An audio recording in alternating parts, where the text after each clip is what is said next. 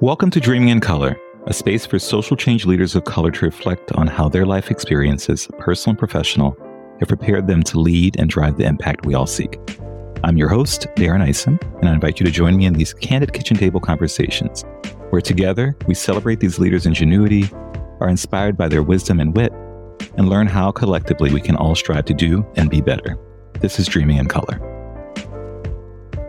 Javier Torres Campos is an anti racist philanthropic leader committed to liberated and self determined futures for all people. His work centers on caring for people and community while investing in imagination, prototyping capacity, and power building. Most recently, Javier served as the director of Thriving Cultures at Surdna, overseeing a portfolio dedicated to investing in Black, Indigenous, and people of color to practice racially just systems and structures with their communities and build a more just world. Javier is a founding design team member of both the BIPOC Storytelling Fund and the Constellations Narrative and Culture Fund, and he served as a funding and evaluation partner for the Mosaic Fund and Network at the New York Community Trust. Most importantly, he's a brilliant mind and one of my favorite partners in good trouble, and it's a joy to talk with him. Hello, Javier. Thank you for making time today. Great to see you. Great to see you too. Really excited to be chatting with you today. As you know, true to Jesuit tradition, blame New Orleans. I love to start things off with a bit of an invocation, and I think you have some things for us. I wanted to start by connecting two quotes the first from Bell Hooks and the second from Adrienne Maree Brown. So, from Bell Hooks, to be truly visionary, we have to root our imagination in our concrete reality while simultaneously imagining possibilities beyond that reality. And from Adrian, my vision is changing our how more than seeing clearly our what. I see a how where we are all much more comfortable with change and with our personal power to change conditions. Some people are comfortable believing in heaven, in socialism, or in someone else's thinking. That's never quite worked for me. I learn experientially I so far am only convinced that change is divine and constant. Octavia Butler, the black science fiction writer, said belief initiates and guides action, or it does nothing at all. Wow. So you're out the door with you got Bell, you got Adrian, you got Octavia. Man, that's the way to kick things off. Love it. Thank you. And hopefully we'll get to dig a little bit deeper into some of those quotes a little bit later as well. So I want to just kick things off from my end. I think so much of our future stories depend on our origin stories. And I know that your family was really instrumental in the worldview you've developed, particularly as it relates to shaping your sense of activism and the importance of activism. So I would love to start by giving you some space, just talk about what it was like to come from a family of activists and what is that activism or how has that activism shaped your perspective on the role of activism in life and social justice and success in general. I am the third child of two Puerto Rican immigrants. And I am the first in my family ever born outside of the island of Puerto Rico. Both my brother and sister were born there. My mother is one of 16. My father was one of eight. And each of those aunts and uncles had at least three children. So I grew up uh, with a very large, extended, and yet close family over the years. From the time I was six to the time I was 16, my parents made sure that I was connected to our roots. They made sure that every Christmas and New Year's and every summer I visited. So for three months out of the year, I spent time on the farm where my mother grew up on the south side of Puerto Rico. And having the opportunity to see those two different worlds, because the town where I grew up in was incredibly affluent, incredibly white, somewhat on the verge between suburban and rural, uh, more and more over time, becoming more suburban in central Massachusetts. And I think some key messages that I received as a young person really reminded me that I had to find my own way. My parents were always really clear that it was important to stay connected to our culture and to not lose sight of that in the face of discrimination in the town and the school where I grew up. I'll never forget that on the first day of going to the school bus, my brother and sister and I arrived. And while my sister and I are incredibly translucent, my brother has more pigment and melanin in his skin. But the kids at the school bus ended up throwing rocks at us uh, and making clear at an early stage that we did not belong. My parents, though, having come from an activist background fighting for independence in Puerto Rico before coming to Massachusetts for my father to go to graduate school and eventually work for the state, my mom, after that day, ended up going door by door, knocking, talking on parents, and making clear that any abuse of her children would not be allowed. Mom wasn't having it. She was not. at all. My mother jokes that when they first moved to Massachusetts in the 70s, that because of their activism in Puerto Rico, the FBI used to tap their phones. I also say that some of that is fable. I think in all families, we mix the truth with what we believe, and that's just part of the cultural journey. So that background really reminded me at every step of my career, my voice was important to be heard and that I needed to make sure that I was sitting at the tables where power was and that I was fighting for justice for those whose voices are not typically heard and for those who are abused and marginalized by society.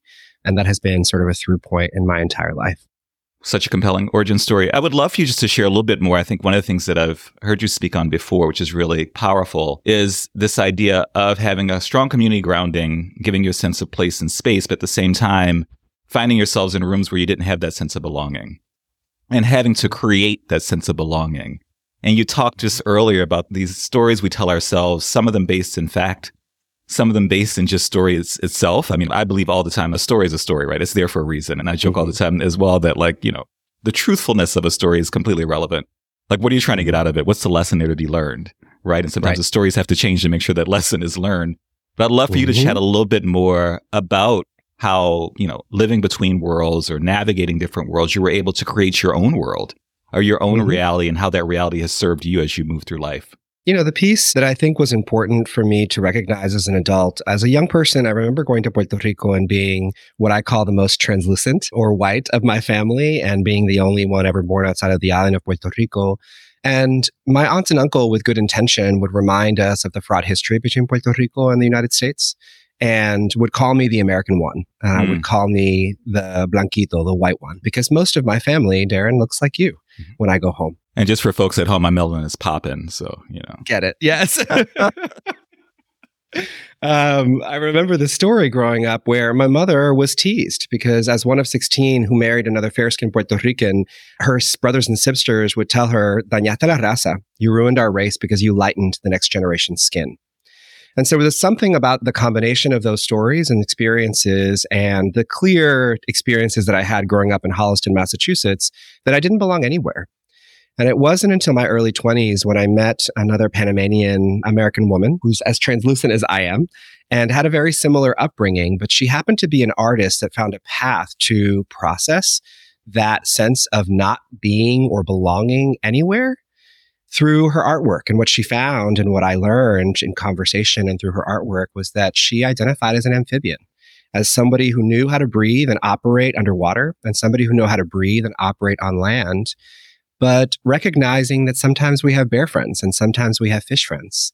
And those bear friends at times are eating our fish friends. And we have to live and operate in a world where we reconcile that in some way. And so I think that has translated a lot to my worldview of the importance of making home where you are and finding home in yourself because the only constants are going to be change.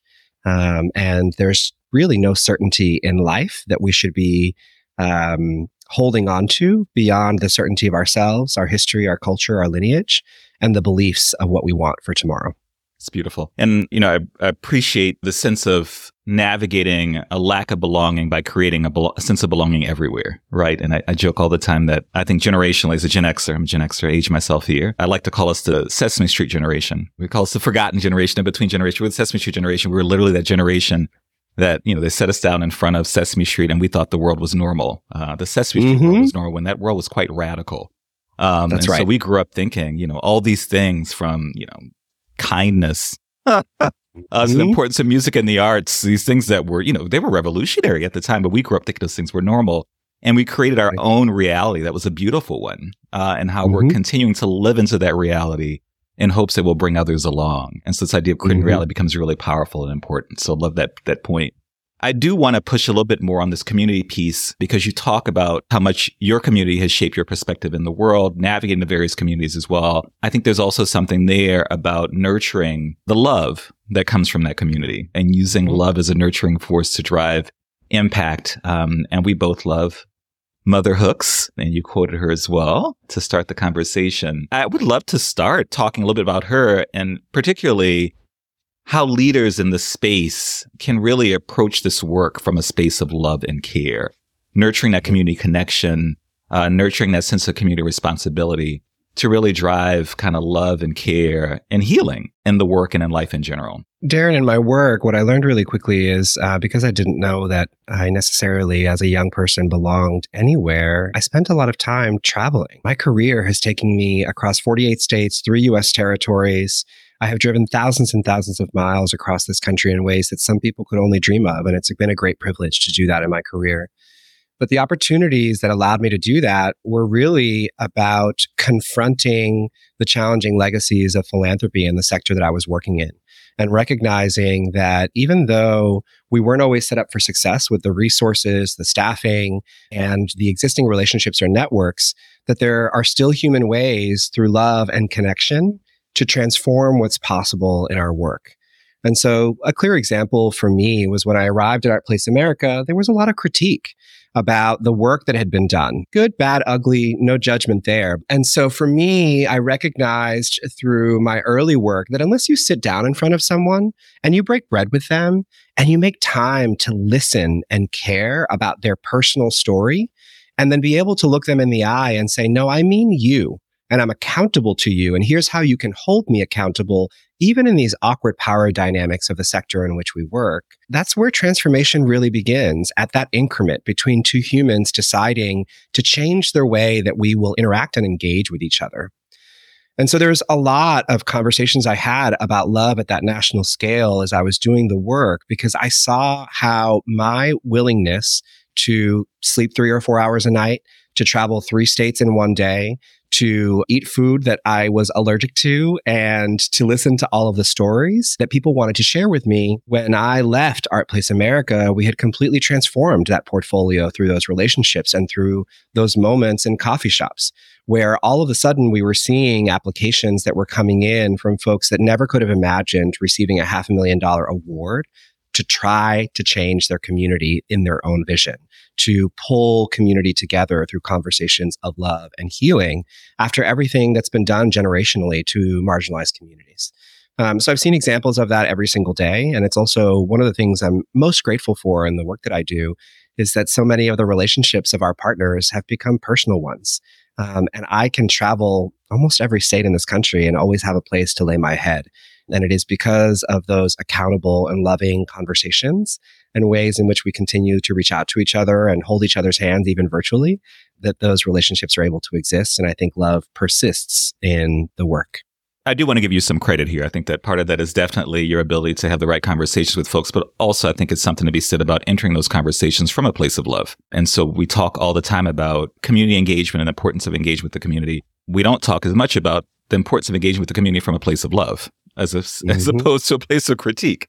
And the number of folks who are working with communities that they don't love and don't appreciate, and what comes out of that can be more problematic. Like, actually, don't engage. Trust me. Don't, I prefer that you stay away. For sure. And I think one of the other pieces here is I've always been a misfit in philanthropy. I am not good at biting my tongue, and I haven't been afraid of being able to be transparent about my own complicity in the work and participation in philanthropy and the contradictions that exist in the work that we do. I think that kind of honesty, even though it's not always pretty, is really important to communicating to folks that they can be honest with you. One of the informal criteria that I've talked about as well with all of the partners that I've had for years is I've always said, if you're not willing to cuss me out or snatch my wig, then we can't work together because you're leaning into a power dynamic that I don't subscribe to. And that while I recognize it's real and it's real for many people. At the end of the day, I'm just a human like anybody else. And so I think that because of that approach, that combination of honesty and intention with love has made my work different than what I've seen others do. 100%. And I do wonder how much of that is a result of the fact that, you know, our worlds are in some ways, I wouldn't say oxymorons, but they're definitely some ways contradictions, right? So we had to learn at a mm-hmm. very early age how to navigate contradictions effortlessly and seamlessly because we are contradictions. What early experiences in some ways gave you a level of comfort with telling the truth mm-hmm. and seeing through with the truth and just being comfortable with that truth and being comfortable with those contradictions and how that shaped how you think about the work moving forward. You shared a quote last season in a couple of episodes where you talked about how uh, we're never going to outwhite white people. And yet, I have to say that at an early age, that was my strategy. Uh, because of the white privilege that I have access to and the way that I sort of saw white men sort of, you know, push through a room in a bullish way and just sort of plainly state really ignorant things, I found some real power, Darren, in saying things plainly back to them because people were not used to receiving that kind of reaction or response. And often I saw that it was pretty effective at destabilizing leaders that were trying to stand in the way of my work. However, you know, that never really brought me comfort to get back to your question. It sort of is a leaning in to capitalism and white supremacy that now at this age, looking back, I can see is only fueling oppression, is only fueling uh, that power. And so I think for me, the early days of real connection came on the weekends. My parents were both clinical people. And as a young child, uh, knowing that my dad was a social worker, and my mom was a uh, bioscientist, but all of their friends were artists. And almost every weekend from October all the way through April, our house was the central convening place. It was the place where drummers and singers and guitarists and jewelry makers and chefs all came to share their history and stories and music and love. And that has been a grounding point for me. It is why initially my first career was in managing a series of nightclubs between Philadelphia and New York City, because that energy of freedom and space where folks could come and really let their hair down was a space that I wanted to more consistently be a part of and a place that I wanted to be a part of creating for others and for myself. Um, so that folks knew that even if your home didn't feel like home, you could find a little corner of home somewhere in the world. I love that. And I do want to, one, I would follow up to yes, my, I, I love that quote. That was a quote from my uncle. You can't outwhite white people. Uh, but the follow up to that was, but you can know white people better than they know themselves. And I think that people of color mm-hmm. do know white people better than, than they know themselves. I agree. Um, there's histories of that. But you gave me such a natural transition and segue uh, to the role of arts in all of this. And so I love how you talk about, you know, within your family, uh, parents with, you know, usual or, or, unusual, depending on how you think about it, uh, professional uh, lives, how they were still able to appreciate art. And I think that that rings true in so many homes of people of color, where even um, within my home with professional parents who both were, you know, side artists to some degree, right? They both had mm-hmm. their professions. And yet, you know, my dad was a architect professionally, but also a jazz percussionist right? Um, and my mom, who was, you know, child psychiatrist and, and doing work from a family writing perspective in the local newspaper, but she still, you know, was able to play piano as necessary in the church on Sundays if someone didn't show up, mm-hmm. right? And how this sense of music and culture and the arts just being part of personal expression, but also a way of defining a future that we could not see, right? To some degree. Mm-hmm. So the space of mm-hmm. freedom, the space of liberation. And so I would love for you to talk just a little bit more about the role of arts uh, within communities of color, particularly, but more importantly as well within the larger social justice space uh, as we think about defining what we want the world to look like those moments of community and family gathering were my introduction, along with the fact that my parents were committed to all three of us as kids learning music. Um, what's interesting about that attempt is that my sister became quite prolific at playing piano, is a quite prolific drawer, even though now she's a community psychologist, interestingly enough, similar to your mother. And my brother is a sound engineer. They both learned how to read music. They both learned how to play. And I went through years and years of lessons to learn the drums and could never learn to read music. It was something that what my brain just never latched onto. But I knew that it was music, especially and dance, were things that I felt called to. I'll admit that even as a child, I dreamt of being a backup dancer for Janet Jackson. I mean, who didn't though? Who didn't? Right. Because it was so amazing. And so I don't know that as a young person, I necessarily consciously connected my joy and sense of home and family and love to those moments. And it wasn't until I got into my 20s and 30s where I started to realize being in cultural and artistic spaces moved my spirit. Um, I felt it in my body. I f- could feel my shoulders relax. Um, I could be inspired. I could be reminded. I could be educated. Uh, I could just be joyful. And those experiences, when surrounded by music and art and dance, were commonplace for me in ways in which I don't see in the world in an everyday way. You know, now in my appropriate middle age, I'm also a Gen Xer. Sorry, didn't mean to age you there. No, it's totally fine. I've actually have to say I've really enjoyed getting older every year. It's been a really beautiful journey for me. For me as well, intellectually, not physically though. I could Seriously. Yeah, the physical parts are definitely a work humbling, in progress. Yes, and humbling. So now I'm at a point where I realize that so much of what I learned about art and culture, while it's essential in many ways to our communities as communities of color, I also realize there's a bit of it that still, I think, is deeply connected to a Western gaze and a Western notion of what art and culture are. These last, I would say, five years have been a process of me sort of being able to open my perspective to a re indigenization of what art and culture are and to remind ourselves that they literally are the way that we dress, the way that we greet each other, the tones that we use. I mean, even to, you know, different dialects across the continent of Africa, the click sounds that are made that are unique to different heritages, histories, and cultures. I often explain this in a common way by saying, when I'm in Puerto Rico and I see anybody, the greeting is always a kiss, one kiss on the cheek and a hug. Uh, when I enter into a boardroom, the greeting is a handshake. When I am walking through my neighborhood, if I happen to walk by a friend of mine, it's a dap with a half hug. Um, and each of those are cultural expressions and agreements that happen between community members. And so, in that way, I often now describe art and culture as the air that we breathe, whether we recognize it intentionally or not. Um, and I think that that idea and that notion has been central to why I approach my work in philanthropy the way that I do, because if we are not attending to the air that we're breathing in that way um, and leveraging its power, I think without that tool in the toolbox, I don't know how many of our strategies for transformation and liberation will be possible or successful. You know, I spent quite a bit of time in Memphis doing art philanthropy work. And what was really interesting for me is that I realized in my time there how much I'd normalize a very abnormal perspective on the role of arts and culture, right? And so you grew, you grew up in New Orleans. I'm sure it's the same and Puerto Rico to some degree, because New Orleans, I think of as just the Caribbean's northernmost city. Um, yes. But you grew up in New Orleans, and, and art is just part of life, right? You don't necessarily mm-hmm. have that, you know, highbrow perspective on what is art, who's important. I mean, the city, New Orleans is the city that gave you Big Freedia and Wynton Marsalis on the same ticket, right? Like, right. I mean, it is what it is, right? Right. Um, right. So this, you know, privileged white perspective that the arts is what you do on a Friday night to signal wealth and mm-hmm. prestige mm-hmm. uh, and distract yourself was very different than you know mm-hmm. where I grew up. Arts is how you navigated life. It was everything from you know the song you were humming in the morning to what you were making for dinner to, as you said, how you choose to greet the person you're coming up to to show a sense of connection, a sense of community. And I think that speaks to one, art and culture were all we had. And so we, we made it work in the history of communities of color throughout time across the diaspora. I think it also speaks to the unique opportunity we have in investing in and supporting the arts as a vehicle of narrative change. And so I would love for you just to chat a little bit more about the role of arts in driving this new narrative that we're living into. Absolutely.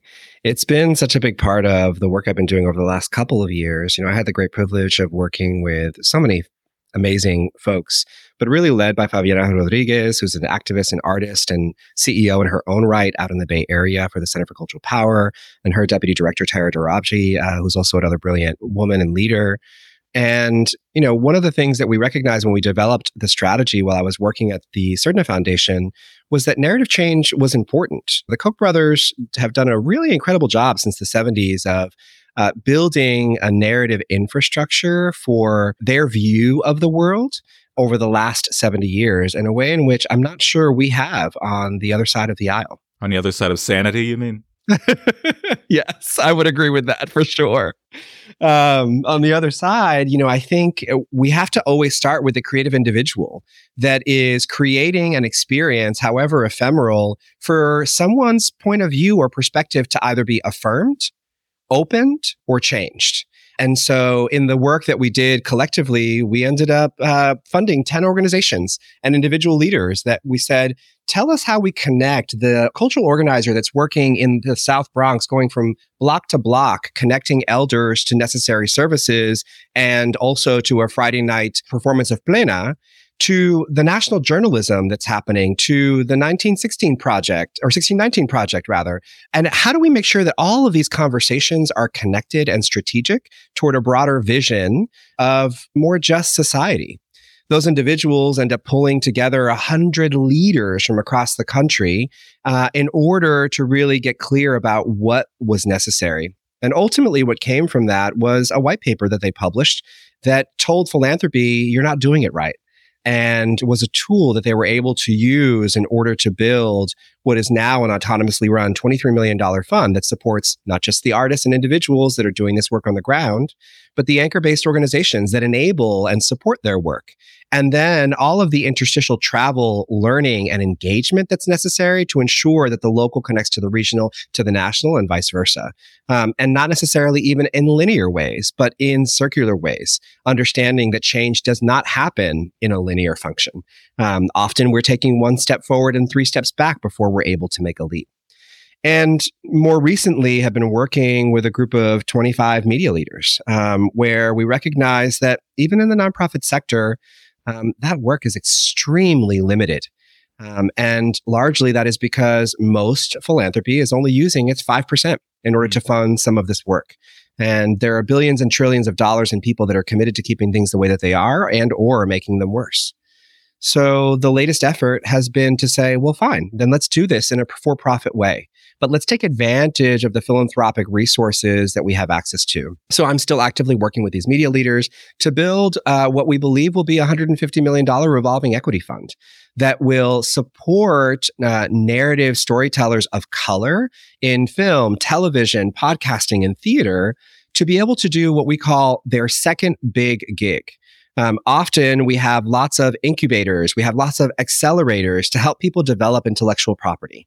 Um, often in those cases, when you go to negotiate with a studio or with a financer or a production company, you end up having to sign your rights mm-hmm. away to the ongoing future benefits of that intellectual property we are trying to counter that behavior. Um, but we realize that even studios like Hulu will give $10 million to a first time storyteller, but that's a loss leader for them. It's just an opportunity to engage communities of color that are willing to pay the $19.99 or $14.99, whatever you're paying on a monthly basis, even beyond that one thing that got produced. Yeah. In our vision, then, and we often point to the example of Crip Camp from Netflix, where amazing documentary film uh, won Best Documentary at Sundance. And for the first time in decades, that storyteller, as a disabled individual, was the first person to walk out of Sundance after winning that award without representation and a deal for their next film. Mm-hmm. And to this day, have not been able to produce it.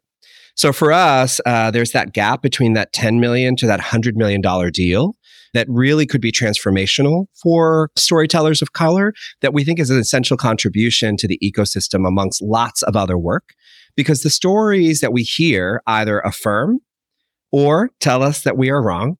They help us imagine and believe that something can and should be different.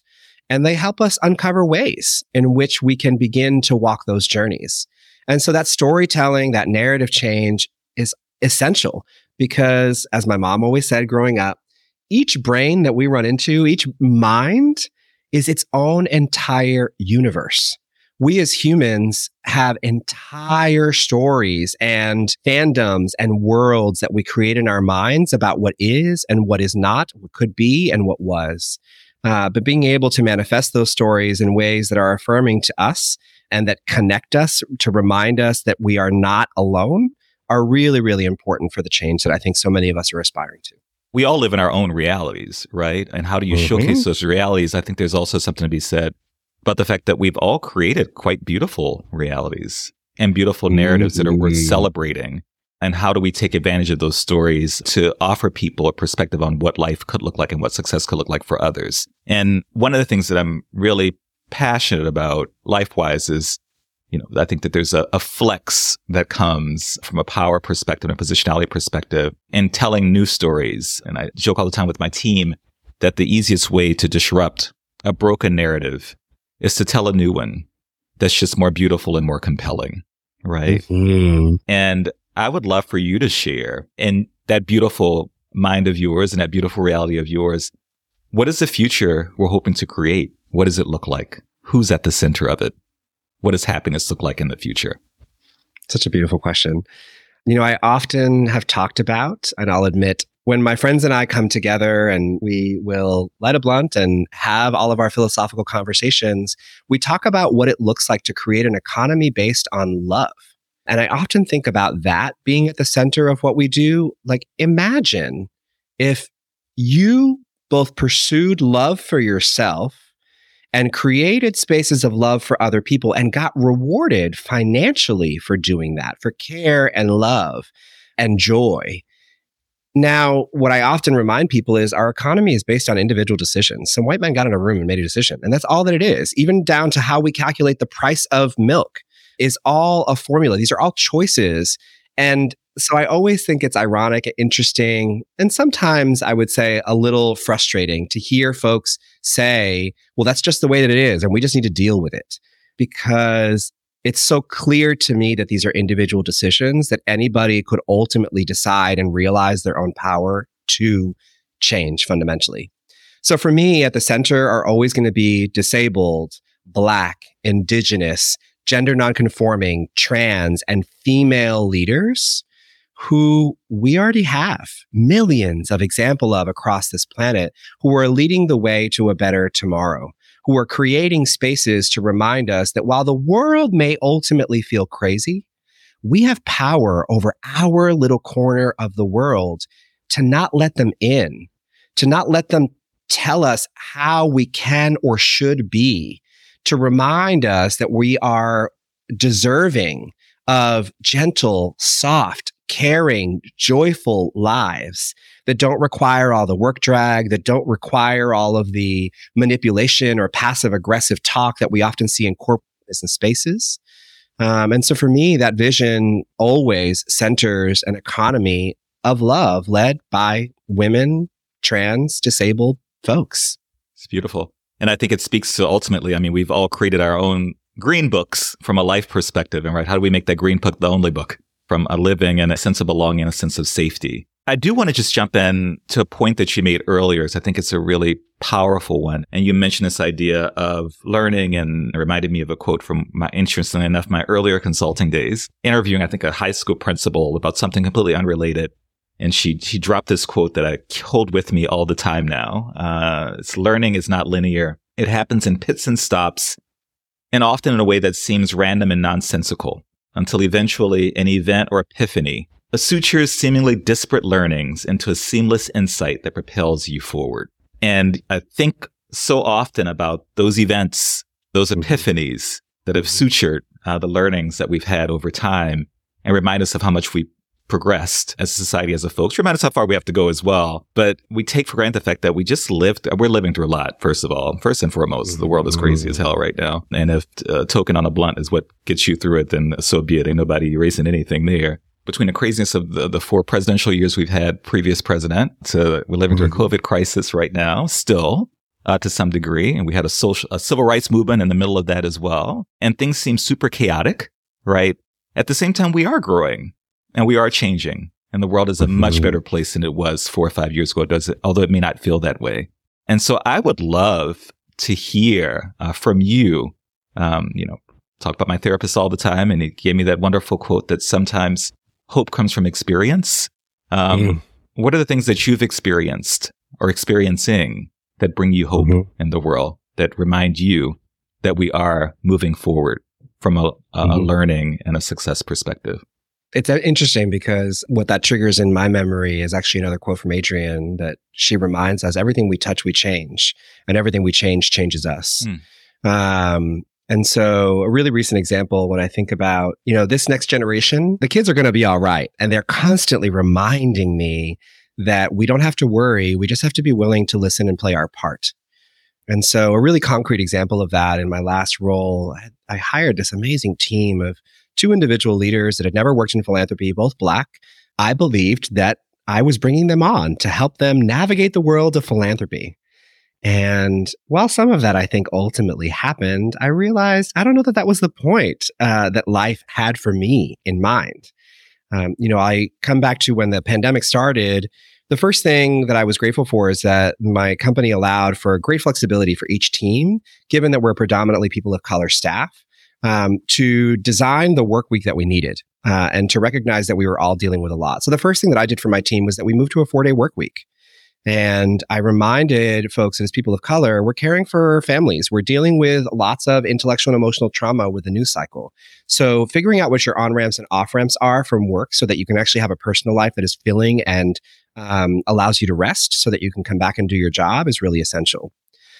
But Darren, after several months of doing that, my team still continued to express extreme exhaustion. And I was like, but wait a minute, y'all. Like, I've told you, you can start working whenever you want. You can, you know, check out whenever you want. Just like communicate with your team and we're going to figure everything out. And it wasn't until this brilliant, you know, 26 year old associate working with me said to me, you know, Javier, you talk a lot about flexibility and you tell us uh, that we can do what we need to to care for ourselves and for our bodies and families. But what we experience is your and other leadership's ability to move at an incredibly rapid pace, producing product and experiences. And then the consequence of that is that you are consistently rewarded for working in that capitalistic way. So whether you like it or not, what you're saying is not aligned with what you're doing. And so it doesn't implicitly feel like we genuinely have permission because there has been no reward for me being softer. There has been no reward for me being slower. In fact, what it does is that the work piles up because you keep producing and then leaving something for me in the wave of all that you are trying to accomplish. You know, I walked away from that conversation really silent um, and really thinking to myself, well, what in the world do I need to do different? And the answer was simple. You know, in that moment and in the months afterward, what I realized was I still needed to confront my own internalized capitalism and my own sense that moving quickly was the answer because what I was doing was leaving my team behind. And it was a really great lesson for me to say, oh, I can break this trauma that exists between generations instead of doing my job as a leader of blocking and tackling and bringing an enlightened sense of no, my responsibility is to create space for a new type of leadership and way of working that is caring of our bodies and our spirits while still producing high quality work. Um, and both things are possible. And so, quite frankly, it was just a matter of my slowing down, of my reminding my peers and my supervisors and the board that while philanthropy can be urgent, we are not operating in an emergency room. And uh, the way that we do the work that we do can be as positive or can counteract the work that we're doing if those things are not in alignment with our values. Wonderful lesson on how do we make sure that we are enabling our team members to develop their own strategy, their own approach, their own way of living and sustaining uh, happiness from a work perspective mm-hmm. as well. And also just a lesson for all of us. I, I, know that as someone who finds a lot of purpose in productivity, right? I don't know how much of that mm-hmm. is internalized capitalism, how much of that is just wanting to be helpful and useful to the movement and the work and recognize you only have so much time to do the work itself, right? From a generational perspective, but how Very to true. set up the work in a way that others feel as if they have something to add to it and mm-hmm. what's powerful mm-hmm. and meaningful is really important. So we're close to an end for our time together. Funny enough, mm-hmm. went by so quickly. I was at an event some months back Donors of Color convening, and a good friend and mentor we've since lost, Urvashi Vaid, who I was able to interview in our last podcast cycle, wasn't able to attend the event at the time. She was dealing with health issues, but she did the closing speech for the event itself. And she looked out on this room of black and brown folks in philanthropy. And I'm sure we looked a hot mess because it was, we're living through a lot and the world's crazy and we're all trying to navigate yeah. generational shifts and philanthropic shifts and young folks saying that we're, you know, working too hard and the outside world saying we're not working hard enough. It's a lot we're navigating. And she looked out on us and she said, I know that we all feel dispirited right now. I know that things feel chaotic, but I just want you to know that this is what winning looks like. We are winning. Mm-hmm. And she mm-hmm. followed up by saying, I want you to look around the room. This is what a winning team looks like. Mm-hmm. Um, and so I offer those words because when I see folks like you in this space I know that we have the perfect team to carry the work, a whole generation of folks that are thoughtful thinkers. In closing, I would love if there's any words of advice for those of mm-hmm. us in the space, those of us navigating our own personal stories, our own personal narratives, bring that to the work as a point of success. Anything you want to offer us in closing, I give the floor to you for that. I want to bring it back perhaps to the one of the quotes that I used as I started is many of us have a vision for what success looks like. And some of us uh, also have a belief that we know how we're going to get there. I think where I am in my own personal journey is at a place just to remind us all that we aren't the first ones. People have been doing this a long time. And I'm not convinced that any of us necessarily have answers. And so I offer that to say that I think it's important for those of us, especially in our generation, Darren, but I hope, I really do believe that this is important for everyone to get away from the idea that our way is the way and to stop judging other people's approaches. Because to your point and to her point, we have the right people in place. And what we need to begin to do is to practice. And I often say this uh, to my friends that are curious about should I get married and do I jump into this relationship? And my advice is sure, but you're going to have to let go of any dream you made or had about a wedding and how that relationship is going to play out. Because while you were imagining and dreaming a way of being, this other person or persons, if you're poly, that you're entering into this relationship with, have their own dream and sense of what marriage and life was supposed to look like. And so until we're all willing to sort of let go of we have the right idea and are willing to listen to each other and to say, here's my piece of the puzzle.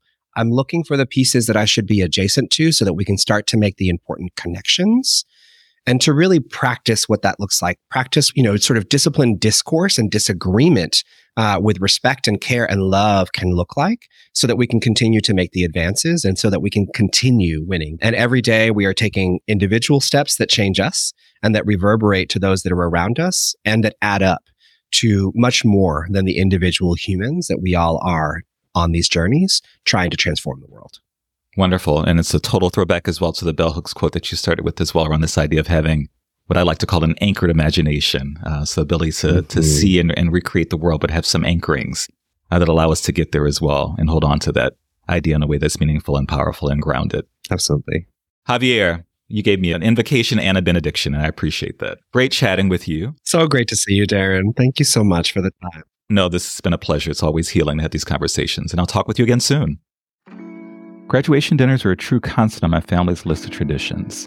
And while the graduate, the high school they are leaving, and the college they will attend change, the dinner and the program all remain the same. Antoine's restaurant has hosted my family's graduation dinners for many of our now nine generations in New Orleans. With the exception of some years during the 1860s Civil War and the 1960s Civil Rights Movement, when, as my grandmother once noted, colored folks ate in during those years for safety's sake. The speeches of a tried and true formula, too, congratulating the graduate on all they've achieved, reminding them of all that's expected of them as they go out into the world, honoring all who sacrificed so they may live freely, and instilling in them a duty to all who come before and all who come after, for the family, for the community, for the culture. Some years pre COVID, I was home in New Orleans for younger cousin's high school graduation dinner. Graduation dinner speeches, once reserved for my grandparents, are now being delivered by my older aunts and uncles, who've assumed the role of wise elders. And on that trip home, as I sat there, at Antoine's, hearing my uncle speak from this centuries old script to my cousin. I was reminded of my own graduation dinner speech offered by my grandpa Joseph some 25 years before.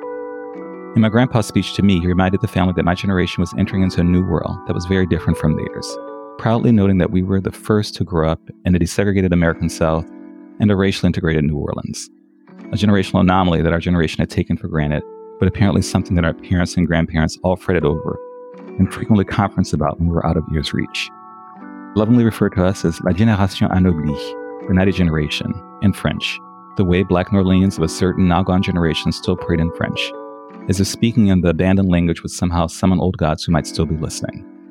And as my grandma Lois politely signaled for him to end his speech, as it had gone on for far too long and we were all ready to eat, he closed by commanding me, as I went out into this new world ripe with new opportunities and unknown dangers, to always remember you're a good roux, and a good roux makes any stew better. We lost the great New Orleans writer Anne Rice in late 2021. Quoted as saying of New Orleans, I was born in the city and lived there for many years. It was home. It shaped who and what I am. Never have I ever experienced a place where people knew more about love, about family, about loyalty, and about getting along than the people of New Orleans. It is perhaps our very gentleness that gives us our endurance. There's a sweetness of life that exists in New Orleans that every New Orleanian carries with them. As Javier talked of managing and mentoring this new generation, I was reminded of that sweetness that I carry with me. How it guides me at home, at work, wherever I find myself. How it serves as an exhaustible source of joy as I navigate this new world, ripe with both new opportunities and unknown dangers. How that sweetness allows me to live boldly, lovingly, and beautifully, making space for others as I chart my own path forward. Maybe those old gods are still listening after all, listening and answering prayers, if not for me, for the generations to follow. Well, y'all, that's a wrap. And while the episode is finished, the work continues. Thank you for tuning in and listening generously to Dreaming in Color, a Bridgespan supported Studio Pop Media production. Special shout outs to our wonderful show producers, Teresa Buchanan and Denise Savas, our video editors, Dave Clark McCoy, Diana Radaeli, and Alejandro Ramirez, our graphic designer, Diana Jimenez, and our show coordinator, Nicole Genova. And a huge shout out to our ever brilliant Bridgespan production team and family, Cora Daniels, Jasmine Relaford, Ami Diane, Christina Pistorius, and Ryan Wenzel. Be sure to subscribe and leave a rating and review wherever you listen to your favorite podcasts. Talk soon.